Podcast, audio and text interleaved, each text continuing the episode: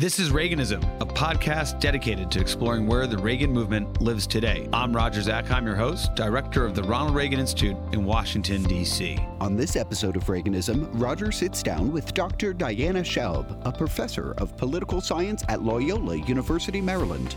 Roger and Dr. Schaub discuss her recent book, His Greatest Speeches How Lincoln Moved the Nation. Dr. Schaub, welcome to the show. Thank you. Glad to be here.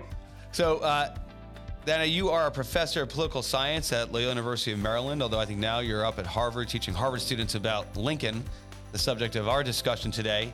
Uh, and that, of course, is your, your expertise. You focus on American political thought and history, uh, excuse me, specifically referring to uh, Lincoln and, and, Frederick Douglass. And then the reason why we're excited to have you today is because uh, of your most recent book, His Greatest Speeches the uh, how uh, Lincoln moved the nation and focusing on on three speeches: uh, the Lyceum Address, uh, the Gettysburg Address, and the second inaugural. Uh, there's so much there, uh, so we're, we're going to focus on the Lyceum Address today. But I just want to start out um, by asking you about your approach, and and this comes from the preface of, of your book. Um, you see, you, you're your book really takes the form of a commentary, and then you have this great line. You say, which is just a fancy way of saying that I'm a slow reader. And I proceed paragraph by paragraph, sentence by sentence. Tell us about this approach. And I don't imagine someone, uh, you know, being a slow reader somehow that, that it takes you longer to absorb content than other people. Why, why are you reading these, these speeches slowly? Yeah, I, I, guess it may have to do with my training in political philosophy. Uh, I don't begin as a historian, although I've had to acquire a, a fair bit of history along the way. Um, so I take the ideas seriously and the form in which those ideas are conveyed, uh, the individual words. Uh, I started by reading Plato, and when you read Plato, you're taught that you know every word is important, every word is where it is for a reason, uh, and I try to make that assumption about nearly everything else I read as well. Uh, it doesn't always pan out uh, that things are worth that close attention, but when you find authors that are uh, worthy of it, like Lincoln, uh, I think the text just uh, unfolds itself and opens it, uh, itself up more and more. the more kind of humble attention you give to the to the ideas and the words. Well, you certainly persuaded me after reading your book that Lincoln deserves to be read that way, like like a Plato, but that is probably the exception, not the rule, with an elected leader, an office holder, writing speeches that deserve that type of analysis and slow read, or, or maybe not. I mean, it's, I mean, we'll, we'll talk about Lyceum, yeah. which Lincoln delivered when he was 28 years old. Yeah, that's right. I mean, he is, of course, remarkable, but uh, I find that that kind of close attention, um, know, there are other uh, figures in American history who are worthy of that as well. Uh, you know, Washington's farewell address, just a remarkable document. Um, do you think it still happens today? Maybe we'll get this at the end, but uh, if you had to nominate someone in the 20th century that deserves a slow read, anyone come to mind? Uh, well, uh, uh, given your audience, I think I should say Ronald Reagan. Uh, ding, ding, ding. All right, good. there's a lot to that, uh, but I would also uh, throw the name of Winston Churchill in there as well. I, I, couldn't agree with you more on, on, on Winston Churchill. We'll, we'll get to some of that at the end, but let's pick up at the start of your book. You begin with the Lyceum Address. Now, the second inaugural that's understandable. I think you go through an American history course in high school, you'll get this inaugural Gettysburg Address.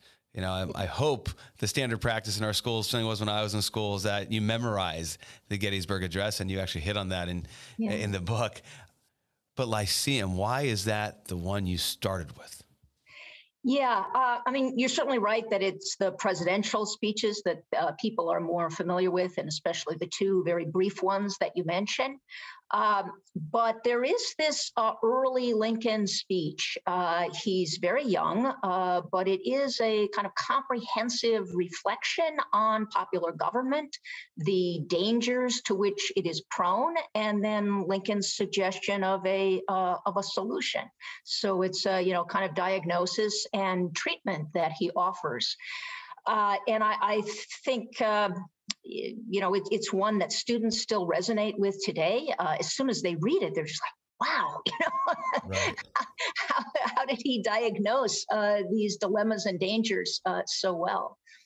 Well, uh, what is going? I mean, he chose to speak about this subject. I mean, give us the context for this speech. It's he's a young member of the legislature, and it wasn't like they were holding a conference in Lyceum, as I understand it, on perpetuation. Were they? Uh, uh, no, uh, so this uh, this is at the time of the Lyceum movement, uh, and these were organizations really at the local level devoted to sort of continuing education. Uh, so this was called the Young Men's Lyceum. It was a Springfield institution. It only been in existence for a few years. So, sort of local dignitaries would be invited, and Lincoln was already one of those people. Uh, you know, he was uh, uh, the state, you know, Illinois state legislator. Um, and then sometimes, uh, you know, visiting dignitaries, very well-known people like, uh, you know, uh, Emerson would travel and speak at all of these lyceums. so it was left up to Lincoln to choose his topic. So he chose this topic, the perpetuation of our political institutions. And, and why was that the issue for Abraham Lincoln at 20 years, eight, 28 years old at this moment in American history? He's obviously, if you read the speech, he's concerned about rising mobism, which perhaps you could elaborate on. And you have uh, the tension between the abolitionists and yeah.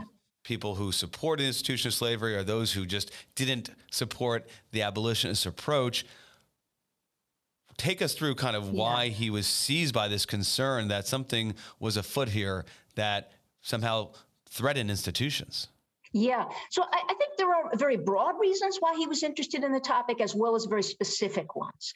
Uh, so the broader reason uh, is that he belongs to this younger generation. And so he's trying to figure out, um, you know, all right, we have inherited this wonderful, you know, edifice of uh, political liberty.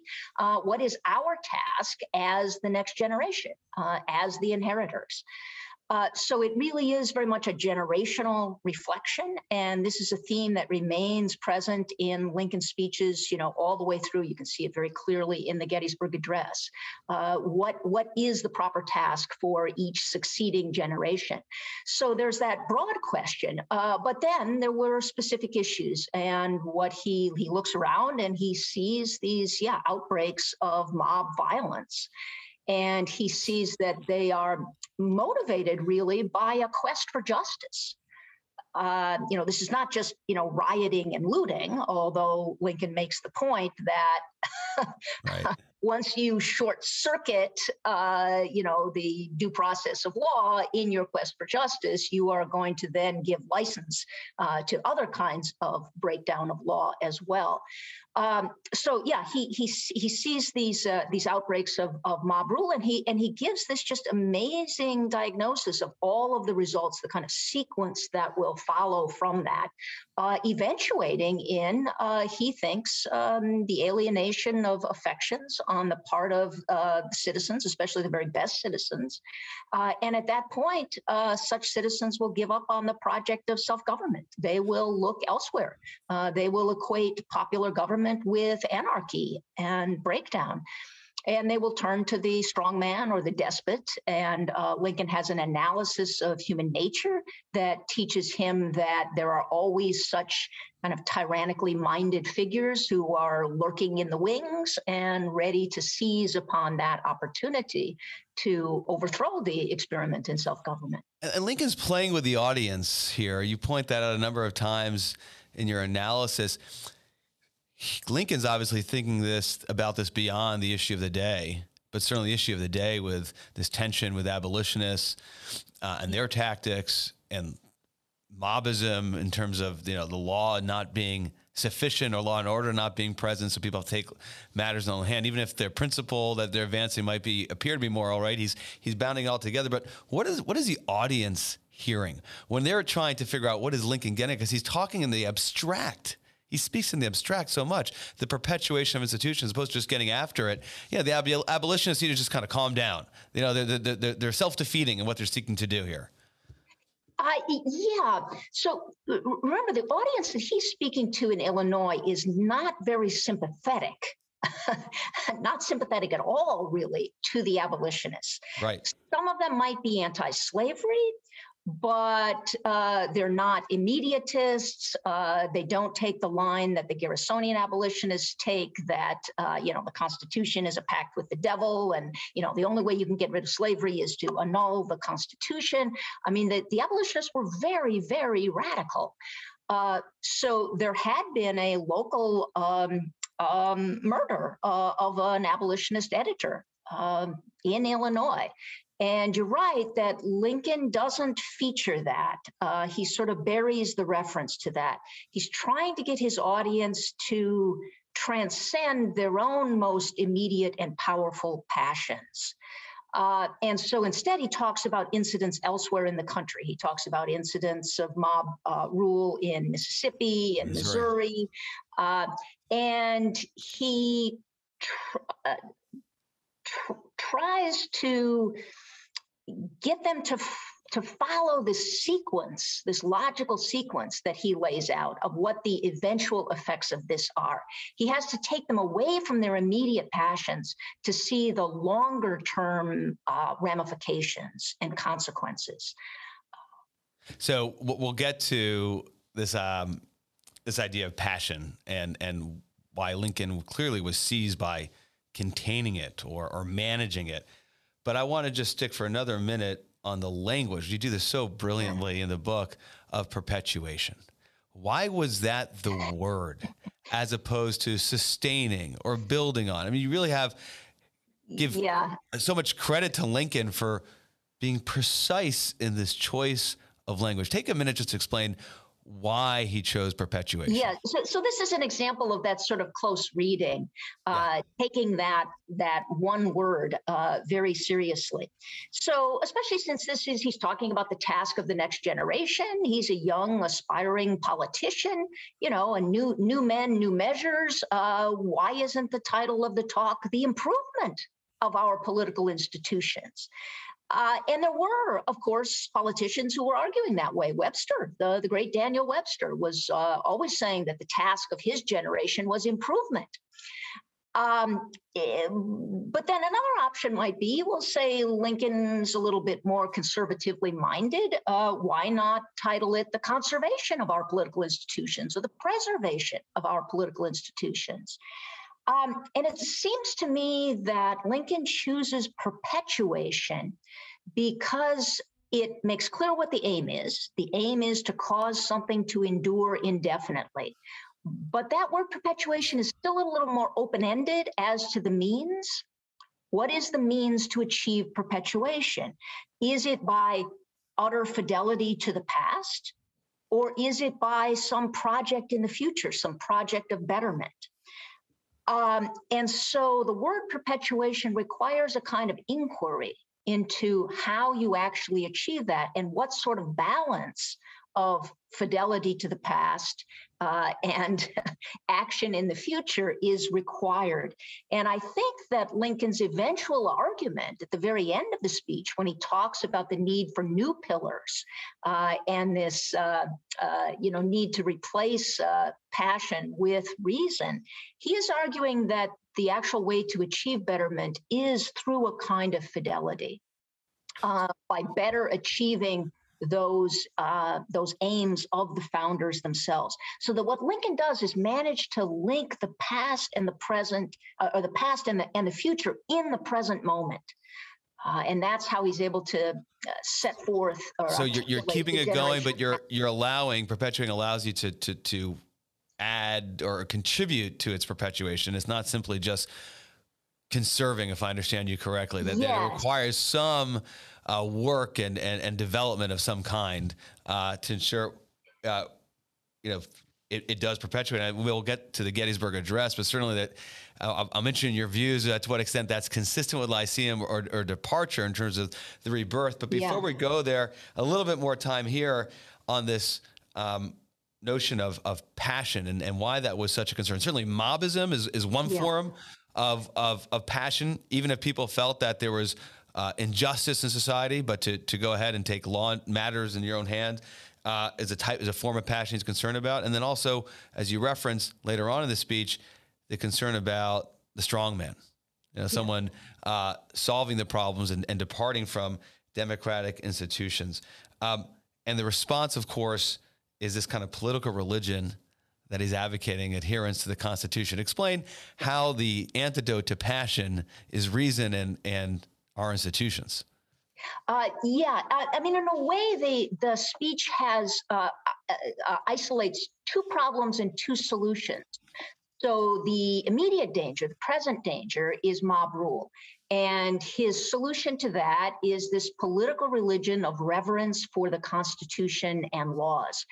And that means for Lincoln that even bad laws, of which he is very aware, uh, even bad laws uh, have to be religiously obeyed until you can get them changed through the normal procedures of the law and the, all of the avenues that are open to democratic citizens. Election, you know, speech, speech, right, press, right. Uh, election, assembly, petition, uh, all of those ways to try to persuade your fellow citizens uh, that the laws ought to be changed. But until that happens, uh, they are there's a sacred obligation. So he delivers a very stern lesson in democratic theory, what it actually means to be a self-governing people, to live under laws of your own making. It's remarkable though because he's also kind of wrestling with the founding of our country, which was entirely built on passions, right? And the oh, revolution. Oh, he doesn't say entirely. I mean, there are those principles, right? We hold these truths to be self evident. So he wants us to be aware of the principles and faithful to the principles. But what he does say is that at the time of the revolution, passion, and especially the negative passions, by passion, he always means negative passions, hatred, revenge, those kinds of things. They actually played a salutary role. You know, the ordinary folks could, you know, hate the British. and that furthered the cause of liberty in the new nation. Uh, his argument is that once that revolutionary period has passed, those passions become destructive rather than salutary because they will now be directed inward. And that's what he sees happening. And that, of course, gets to, to bad law, right? Whereas you had bad laws, un, uh, unjust laws that were the principal reason, right, for the revolution, the form of government, unelected. Um, but now bad laws, which he acknowledges could be part of uh, of, of a democratic government, a republic like the United States, the re- the response can't be revolution. I mean, I guess he has a place for right. that, but go ahead. Yeah, good. Uh, in other words, Lincoln does believe there is a right of revolution, uh, and he thought that the American revolutionaries were justified uh, in staging that revolution against tyrannical government. Um, I think he believes that the extent of bad law in the new United States uh, doesn't reach to that level that it would justify the exercise of the right of revolution. But that possibility is always there. Right. Uh, but what he argues is that once you're living under laws of your own making, you now have ways to rectify those bad laws, and you must avail yourselves of those procedures. Uh, unless and until uh, there is a decision that the government itself is so fundamentally defective that the only response is a right of revolution. But that means a resort to bloodshed. It means war. Right. Now, that was Lincoln's view at the time of Lyceum, right, before the Civil War.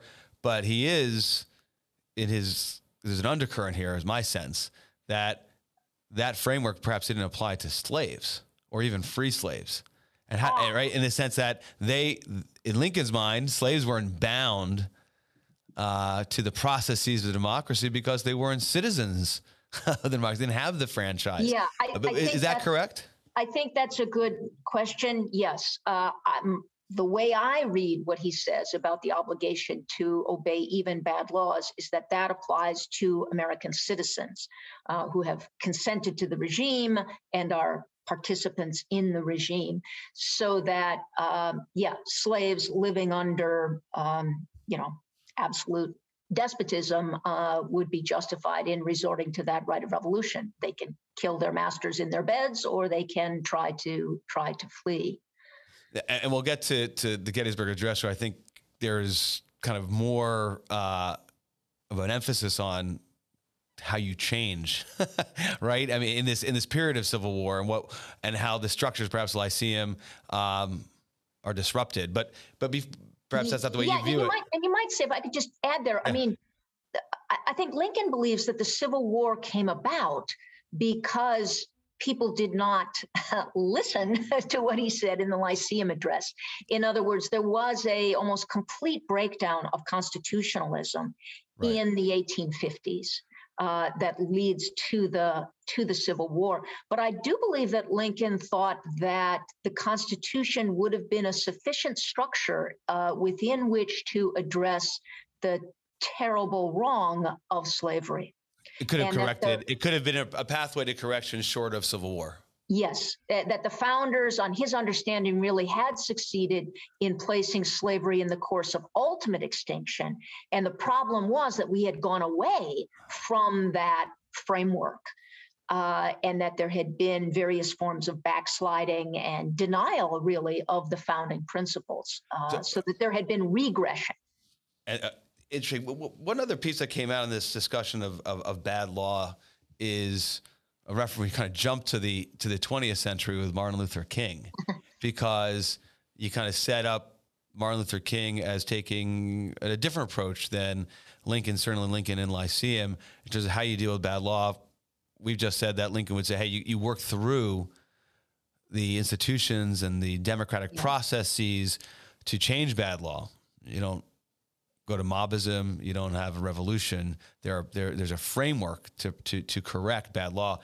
Of course, Martin Luther King said, "Well, there, civil disobedience was a, was appropriate." Yeah. And in a different book, a great book that uh, you wrote along with Leon Kass and Amy Kass, "What So Proudly We Hail," or just it's a wonderful collection of of kind of patriotic and founding uh, writings uh, where you you pair Martin Luther King's letter from a Birmingham jail with um, Lincoln's Lyceum speech. Tell us about why you bring them together and, and what your kind of framework is for evaluating ML, MLK next to Lincoln in this issue. Yeah, I- I think that these two men are still our kind of, you know, moral guiding lights. these are people that Americans look to. And it turns out they disagree on a very fundamental issue. Now, uh, there's much they agree on, uh, but they do disagree on this matter of civil disobedience. So, yes, King makes the argument in Letter from Birmingham Jail that there is a kind of halfway position between obedience to law uh, and uh, a right of revolution. There's this halfway house called civil disobedience. And I believe that Lincoln denies that there is that middle position available. Uh, his argument, as I understand it, is that all disobedience is uncivil and destructive of civil government. Isn't it just a tactic, though? I mean, the civil disobedience is a, is is just another form of I don't quite say speech, but the the tools and the toolkit of how you contest, you know, bad law and challenge the system. Right? People, in the Um, civil rights movement went to jail. You know, they they they they paid the price, but in doing so, they demonstrated the immorality of of segregation. Yeah, I mean that's that's certainly the argument that King makes. He argues yeah. that there is a way to reverentially break the law, uh, that you can show the ultimate respect for law by breaking bad laws, so long as you do so in a certain way. And he sort of spells out the criteria uh, to engage in uh, in civil disobedience. Um, I, I, believe that Lincoln does not accept that argument. Uh, and he believes that the long term consequences of the embrace of that argument will be destructive of uh, respect for law. Yeah, it's like And in I his we mind, it's ballot or bullet. It's ballot or bullet. It's Right. a dichotomy, and not There much. are- there's no space in between. Two, two options yes, the ballot or the bullet. Um, so it is a disagreement, really, about uh, democratic theory and the nature of citizenship. So I, I think it's an argument that all Americans need to take seriously. They need to put the two texts next to one, of one another and really, really think them through. Um, I also think, though, that it's, it's very important to point out that most of what King does and most of what the movement does involves no civil disobedience at all. So in a way, we've we've come to misrepresent King's legacy by so much attaching his name to that one piece uh, and the argument for civil disobedience. But things like the Montgomery bus boycott that involves no boycotting. That that's that's no breaking of a law. Um, all the work that was done to get people registered, dangerous work, getting people registered to vote. Uh, none of that involves law breaking. Uh, even things like Rosa Parks and the test case. Uh, to put something before the courts, uh, because we have the practice of judicial review, that is a kind of oh, fascinating institutionalized, institutionalized version of civil disobedience. Where you could basically words, look at a law and say that's actually unlawful, inconsistent with right, the Constitution. Because it's inconsistent with the Constitution. So, because the Constitution is the ultimate authority, in the end, Rosa Parks broke no law. Right. Well, in some ways, because, that can harmonize. That municipal law was null and void. Right. So there right. are all kinds of ways to do this, short of actual disobedience to law. Let's turn to the other side of Lyceum, which yeah. now I've, I've been harping on kind of bad law and mobism and, and, and Lincoln clearly uh, pushing for this adherence to reason over passion and uh, the Constitution and departing from kind of the spirits of the revolution. It seems to be where he really wants to land is something that I don't think was a clear and present danger in his day it was more of a warning for the republic for the future, which is human nature. And eventually there'll be someone who has ambition beyond becoming president of the United States, but actually wants to be the strongman, the leader, the Napoleon. Right. Where did that come from, Dr. Yeah. Schaub? I mean, so, why is he why is he worried about that? Well, remember, uh, you know, no, no Napoleon uh, was not uh, was not out of uh, you know that that's kind of in in within his historical moment. But sure. he also mentions you know Caesar and Alexander. In other yep. words, timeless possibility, that kind of overweening ambition. So his analysis of the present danger, mob rule, uh, leads him then to this prediction about future dangers. Uh, and that future danger is this problem of inordinate ambition. Uh, so the the immediate solution in the moment is reverence for the Constitution and law, and then the long term project uh, is is related. But instead of speaking of the need for reverence, the long term solution is the priority of reason over passion within the individual soul. So if we're going to say that Lincoln was engaged in some kind of advance upon the founders or some kind of betterment. Uh, I think I think that's what it is. Uh, he says that you know at the time of the revolution, the the experiment was sort of propped up by these pillars of the passions. But now he says those pillars have have really rotted away, or they've actually become dangerous to the experiment in self government, and so we will need new pillars. And he's really pointing out, I think, that self government in the collective really depends on self governing individuals. And that does mean the, the rule of reason. But, but just to make a finer point here, there wasn't anything you, as a historian, I understand you're a political philosopher, mm-hmm. and, and, and from political philosophy standpoint, what you've just articulated makes perfect sense. But if you read a headline or a story or look what was going on within the country at the time, the historical context, there wasn't this concern of, of, of kind of the strongman rising. I mean, truly, he seems to be way ahead of his time. Or maybe I'm wrong. I, I, don't, I don't know. True, because remember, uh, at, at, this point when Lincoln delivers his speech, he's a he's a young Whig politician. The Republicans don't exist yet. True. And the Whigs were, of course, uh, denouncing Andrew Jackson as you know, an aspiring tyrant. Uh, so there. So this was this was a commentary about Jacksonianism and and kind of. Yeah, but what's interesting is that he doesn't. Uh, he, he makes no reference Right, to political opponents. He doesn't make any reference to the Democrats, uh, to to Jackson or to his successor Van Buren.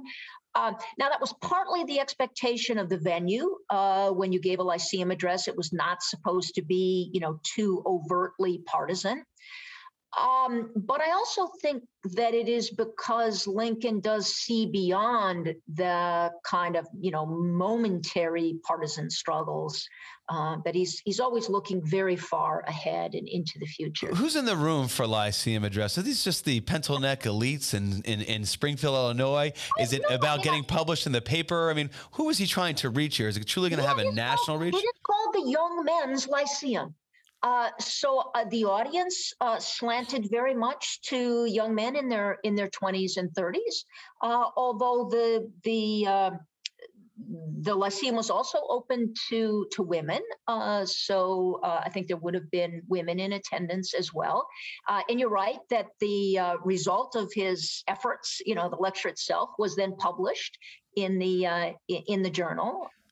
And and he was very careful. I mean, right, and he he actually um, italicized certain words or phrases in the speech, which I kind of reinforces uh, your approach to read him closely and slowly uh, to the point where that was captured in in the print edition of of that, his speech. That's right. He, he he he he was very uh, careful in the use of italics. He employed them quite liberally, but always in a way to you know feature his key words and to help you really understand the the sentence and the kind of. Uh, you know, pairings that were often built into his sentences. Uh, and remember, he's just writing out longhand, so he actually has to have the ability to reverse the slant of his letters so that you know when it's when it's in italics. Wow. Um, want to go to the end of the speech, and I think it picks up on this idea of of the Napoleon-like figure, the the possibility of a tyrant undermining the whole democratic project, and the hero seems to be Washington.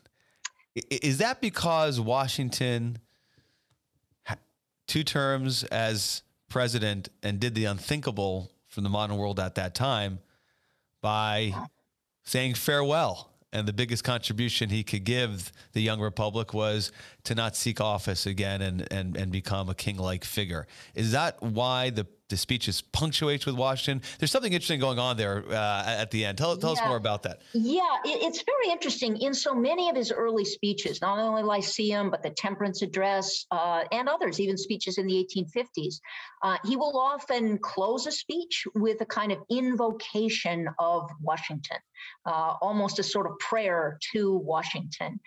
Um, so I mean, it, it, just is true that uh, you know at this time Washington is the is, is the hero, still the hero. You know, the father uh, of the country, the only one of the founding fathers to be given that title. You know, the, he is the founding father.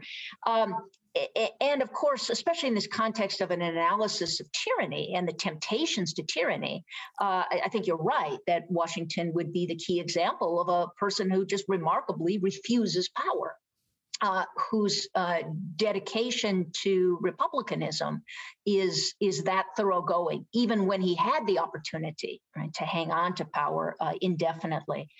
Um, I think it also shows, in a way, what Lincoln is trying to achieve. He calls for both reverence and reason. And I think somehow in that figure of Washington, he's able to show the possibility of our reverence right, for the founding and, and for a particular individual, uh, and that that reverence is not at all at odds with reason. Uh, we have a reasoned basis for our uh, appreciation and reverence of Washington. Is it also possibly that Washington really abhorred the passion in politics? Uh, too, I mean, this is a this is a long-standing theme, you know, in political philosophy. I mean, you go, go back to Plato and see what right, Plato right. about the need for reason to control the passions. So it's sort of part of the whole wisdom literature, you know, of the Western canon. Uh, but it, it's certainly true that in Washington's farewell address, you know, he speaks so strongly against the spirit of party, mm-hmm. uh, and uh, and that that is in a way dealing with the way the passions show up politically. Well, I'm glad you mentioned that because you can't help but read Lyceum, and you know we're here sitting in 2022, and you know coming off of just a country so divided politically, and it's a politics of outrage, which is just another way of saying people are engaging in politics via passion, and perhaps you know reason is something that's hard to find in the uh, discussion of politics in this country today. Um, you know, Lincoln was a partisan. Did he? And he doesn't. I don't think he treats party affiliation in the Lyceum address. Perhaps he does it elsewhere.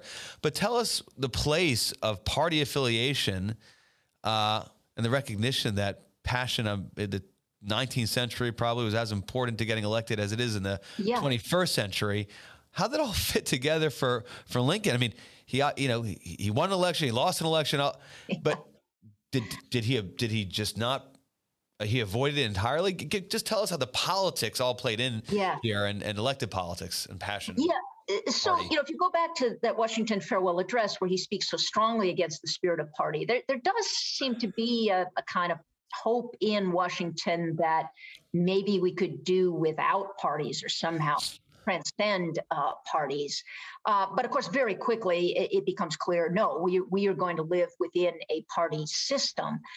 Um, so uh, you could look at a speech like uh, Lincoln's uh, eulogy of Henry Clay, uh, where he he does reflect on partisanship, and he says, you know, Clay was of a party uh, because if you hope to accomplish anything, you need to belong to a party. So uh, Lincoln clearly embraces uh, party affiliation, you know, and then he moves from the Whigs to the Republicans. He's one of the first, you know, of the Republicans, organizes the Republican Party in Illinois. Um, but you can also see that he is always concerned to keep that party spirit within certain bounds. He tries to raise the level of partisan debate to meeting on the grounds of principle. Uh, you can see him doing that very clearly in, the, in something like the Cooper Union Address. Uh, uh, where he where he tries to raise the level of the debate. Uh, he will also often speak against. Uh, he'll talk about a vote that he's given, and he says, "You know, I, I hope that I haven't given this in out of mere party wantonness." so, so uh, basically, he, he didn't submit to the party whip. There was actually some principle behind the vote. Yeah, yeah. I mean, I, I, think you always see in in he's a very principled politician who also understands the need for prudence. So I see in Lincoln just a perfect balance of principle and prudence. Let's take a um, um, kind of move from Lyceum, uh, perhaps well less well known to our, our readers, our uh, listeners, and and and people watching this uh, to the Gettysburg Address, which is the next speech uh, in in your book, which is of course so well known, and I think you you put up there perhaps as the most well known speech. Yeah. Kind of in the world. I don't know if anything competes. Yeah. So there's so much to say about it, but I, I thought I'd just kind of uh, enter the Gettysburg Address through the conversation we're having about Lyceum and, and simply mm-hmm. ask you the question to what extent is it a departure from Lyceum? And, and by that I mean Lyceum seems to be about or is about per- perpetuating, keeping keeping it going, keeping the institutions going. And Gettysburg, because we find ourselves in the midst of the Civil War, it's all about rebirth, renewal. It is essentially President Lincoln saying that the country is forever changed, and the and now we have this this rebirth yeah. How do you look at it? Yeah, I, I partly agree and partly disagree. Um, I guess I would say that I think the Gettysburg uh, Address manifests still that same combination that you see in the Lyceum Address. So there is that fidelity to the founding. Uh, think of the opening sentence. You know, four score and seven years ago, our, our fathers brought forth on this continent a new nation, conceived in liberty and dedicated to the proposition that all men are created equal. So there is still that fidelity to the founding, to that nation. Uh, and he continues that through the through the Gettysburg Address, right? The cause for which those at Gettysburg died uh, was to maintain that nation, that nation understood as conceived in liberty and dedicated to equality. Uh, so I think that is still dominant, that fidelity to the past. But out of that fidelity to the past, uh, emerges the possibility of a fundamental betterment, a new birth of freedom. So if you look at the first sentence, what is born is the nation. There's a new nation. Right. But at the end of the speech, it's not a new it, it's not a, a, new and different nation. It's not a refounding in that sense you know wow. a, a different nation. It's a new birth of freedom it's still somehow the same nation. I, I, guess what I would argue is that the freedom at the end, the new birth of freedom, is now the conjoining of those two things from the founding of liberty and equality. Liberty and equality now brought into a new relationship to one another. Um, for one thing, just expanded and extended right. uh, to the four million slaves. Um, so, in other words, if you look at the at the description of the founding, since the nation was conceived in liberty, but we do know that not all shared in that liberty. Right.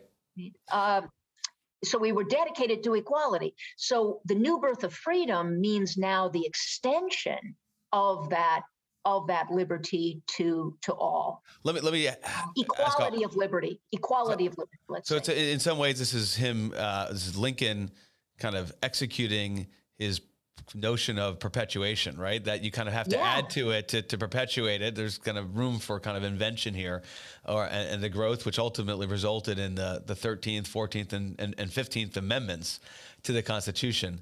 Um, but what what about?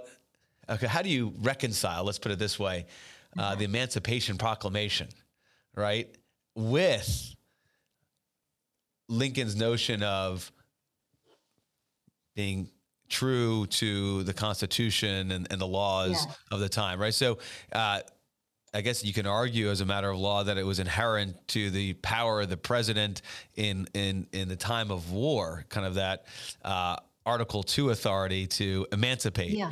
But but that clearly was debated and and and not the kind of easiest read. And so yeah. it, it, does some way depart from from Lyceum and this kind of religion of of of being you know uh, to to our, our Constitution. Yeah, here again, I, I guess I disagree. I, I, think that Lincoln remains a committed constitutionalist. Uh, that's what he's fighting for through the through the 1850s, uh, and and as president, I mean, all I have to do is look at how often he speaks of the oath and what the oath requires of him. So. Um, yeah, I mean, you you alluded to this. The Emancipation Proclamation is justified uh, as an act uh, by the commander in chief in time of actual rebellion or invasion. Uh, so it's it's his argument is that it is militarily necessary. Uh, and think of how long he waits to issue that Emancipation Proclamation. Uh, he doesn't, uh, I think he doesn't believe that's just a pretext. Uh, he waits until that military necessity is clear. And he actually uh, pursues other ways of achieving emancipation that would not have been by executive action. He tries to get the border states, uh, the loyal slaveholding states, still loyal to the Union, to undertake uh, gradual emancipation of slaves on their own. He believed that that would have been sufficient to end the war if they had done that. Um, so uh, so I think he's very serious that his obligation to the Union his obligation as president of the United States to maintain the Union uh, is uppermost, and that he embraces the project of ending slavery only when that becomes the the only way to save the Union. Excellent, uh, super interesting. We have a few minutes left. Um, I kind of want to take a step back and, and engage yeah. you as scholar, engage, you know, who's, who's teaching students in universities, and and you're coming at them with speeches from the 19th century, you know, from Lincoln, and and you make an argument in the, in the preface of your book that Lincoln's greatest speeches matter as intensely today as when first delivered. Why? Yeah, I think because we are still struggling with our uh, allegiance to the founding principles. Uh, we're in a kind of position that the nation was in in the 30s, 40s, and 50s, where there is more and more repudiation of natural rights. You know, with, with you know denial that they exist at all. Um, so I, I, think we're still very uncertain about uh, uh, uh about our founding principles. Uh, yeah, that, I think that's the that, that's the main, and particularly on, on, on college campuses. So I mean, yeah. um, you know, you have these somewhat indirect uh, references to kind of cancel culture and uh, this, you know, kind of limitations on on on, on speech uh, that you think Lincoln is is is is relevant to and can perhaps inform. Yeah, Let's pull the thread on that one example the, the cancellation was on different grounds in his era. Uh, there were plenty of people who argued, uh, "Oh, we need to be sensitive to the, uh, you know, to the sens- sensitivities of the Southerners. Uh, we shouldn't be engaging in so much denunciation of their practices of slavery." Uh, so Lincoln had to fight against that by opening up the space for civic discourse. Uh, he, it, need to, he, he needed it to become possible to raise the question of, you know, is slavery right or wrong? Uh, if we can agree that it's wrong, uh, what is the proper policy to be pursued against it?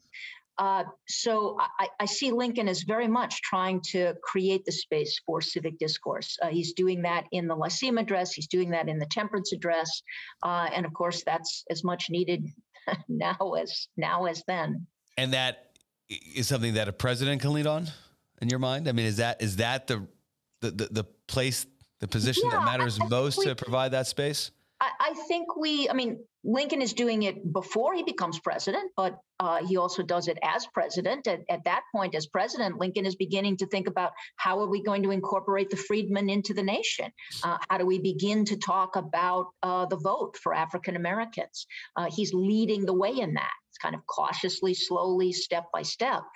Um, yeah, I think we've forgotten what an important role elected officials play in civic education we, we sort of think civic education is all about you know what the schools are going to do and of course that's important but uh, elected officials themselves uh, play a key role in civic education before we go to our lightning round and, and wrap up this amazing conversation with Dr. Diana Schaub, who's a great book, his greatest speeches, How Lincoln Moved the Nation. Um, encourage everyone to to purchase it and read it. You can get it on Amazon. Uh, I need to talk a little Reagan with you because, uh, you know, credit to uh, our namesake here. You know, when I'm reading your treatment of, of, of Lincoln speeches, you know, there's some Reagan speeches that I feel like I wonder what a close reading would reveal. and uh, I'm curious, Dr. Schaub, you know, can you take your methodology and approach, and we hit on this just at the outset, uh, to some speeches in the in the 20th century? You do it with uh, you know, letter from Birmingham jail by you know Martin Luther King in in, in your other book. Um, are any from Reagan that jump out at you? You think you know would would would benefit from that close read you know analysis? Uh, yeah, sure. Uh, in other words, what I always do is sort of look at the look at the logical structure of the of the argument. Uh, so, a piece that I looked at from Reagan just in uh, anticipation of our talk here was the little audio address that he gave uh, to the uh, to the March for Life. Huh. he was the first president to address them. Uh, and it was actually, uh, did I write this down? Yeah, it was. It was very nice how how it unfolded. Uh, he began by stressing our founding proposition, right, right to life. Uh, then he argued that the law ought to catch up to the science on this issue, what the science now shows us about when human life begins. Uh, and then finally, he expressed the need to care uh, for those who have had abortions. Uh, so that's a very, a very uh, lovely structure to that speech. So you um, look for kind of like you know just just to make to show that there is kind of purpose and and and and intent in terms of the argument and, and how yeah, it yeah it's, it's not just random. You don't just you know have a bunch of arguments that you just put yeah in some random order. There's an unfolding.